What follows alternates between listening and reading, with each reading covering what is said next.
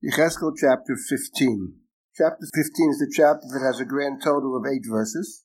By contrast, chapter 16 has 63 verses. I'm not going to explain how these chapters were divided up. Frankly, I would not have divided them up in that way. The division is actually not a Jewish division at all, and it's unclear what the overall thinking is. In any event, chapter 15 is a short chapter. It compares Israel to the wood of the grapevine. Ben Adam, ma yiyeh eitz hagefen mikol eitz hazmora asher haya batse hayar. How is the wood of the grapevine better than the wood of any branch to be found among the trees of the forest? What is special about the wood of the grapevine?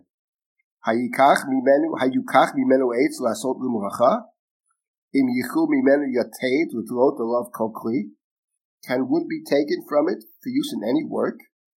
Can one take a peg from it to hang a vessel on?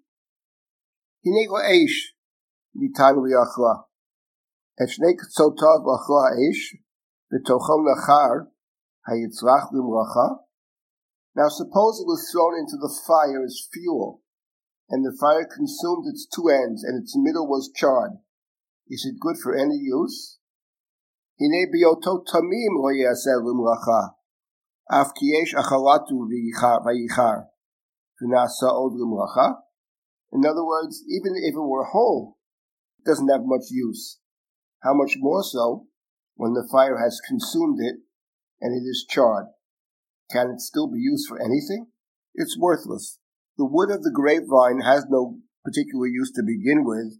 If it's burnt, if it's charred, it certainly has no use.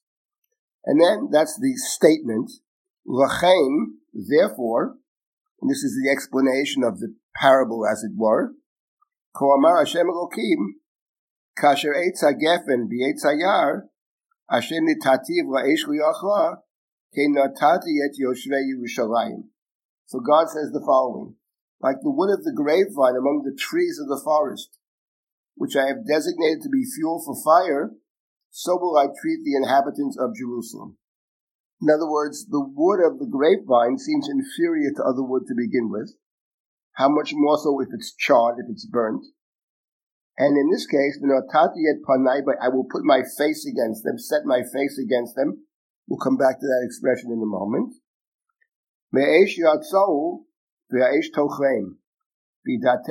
Hashem bisumi et panai bahem.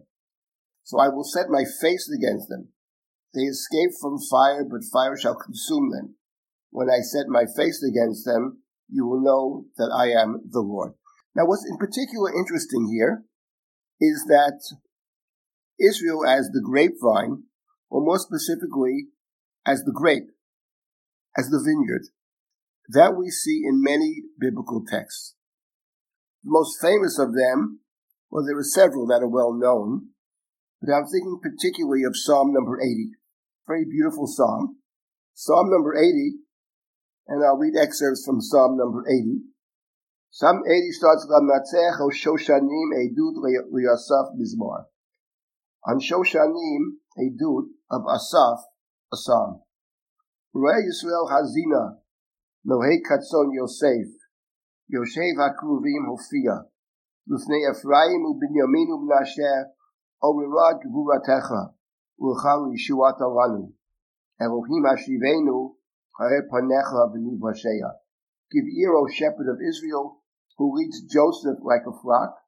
Appear, you are enthroned on the Kruvim, at the head of Ephraim, Benjamin, and Menashe. Rouse your might and come to our help. Restore us, O God. Show your favor that we may be delivered. So the psalm is interesting. It seems to address primarily talks about Joseph. The shepherd of Israel, but specifically Joseph is mentioned. Ephraim, Benjamin, and Menashe. Ephraim and Menashe are Joseph's sons, whom Jacob adopts as his own, and Benjamin is Joseph's brother, the sons of Rachel, Rachel's side of the family. But it starts with Joseph.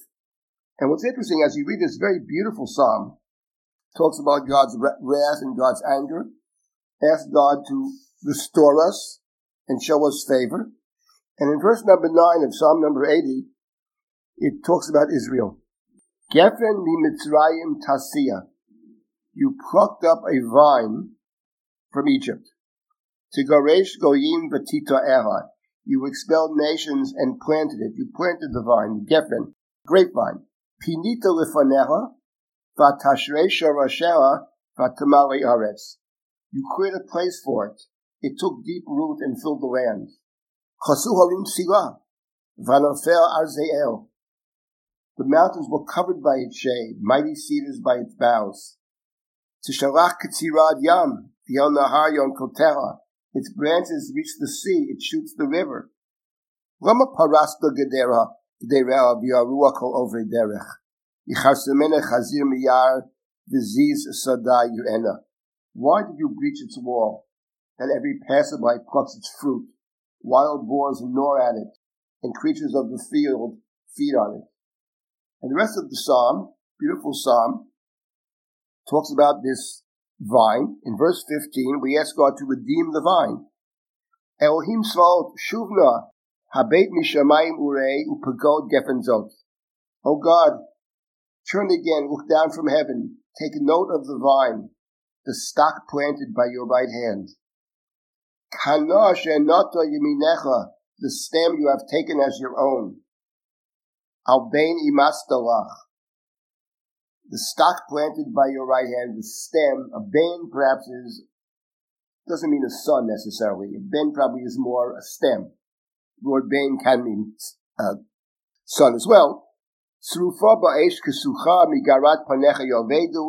It is, it is burning by fire and cut down, perishing before your angry blast. And we ask God to assist us. Tiyotcha ishiminecha Ben Adam O God, grant help to the one at your right hand, Ben Adam Imastalach, the one you have taken as your own. We will not turn away from you. Tichayenu, restore us.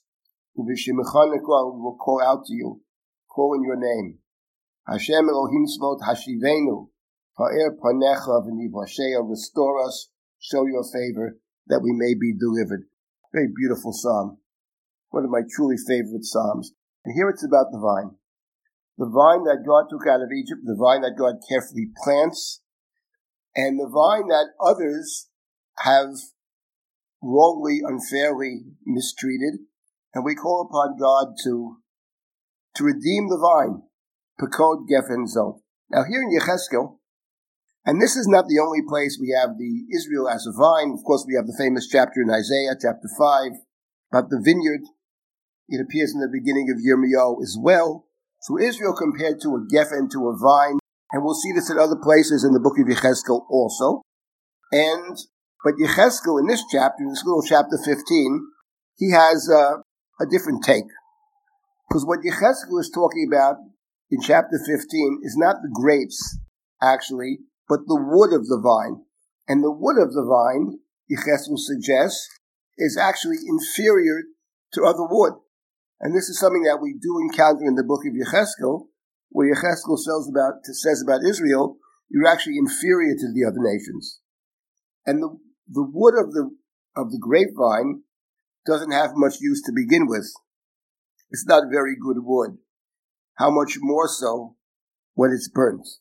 when the ends are burnt and the middle is seared, it has no use at all. So Yecheskel here calls upon a very familiar image, the image of the geffen, the image of the vine, the image of the grape, but turns it on its head. That over here, it's not about the specialness of Israel, but more about the worthlessness of Israel. And in fact, as I mentioned before, it's that this particular wood is inferior to other wood. Israel is represented here as inferior to the others, not so special, but inferior. I will call your attention to the end of chapter 15, and we have the expression that appears in verse number 7, V'notati et panai bahem, and again at the end of chapter 7, Bisumi panai bahem. I will set my face against them. That appears twice in verse number seven, and the last verse, in verse number eight, I will cause the land to be desolate.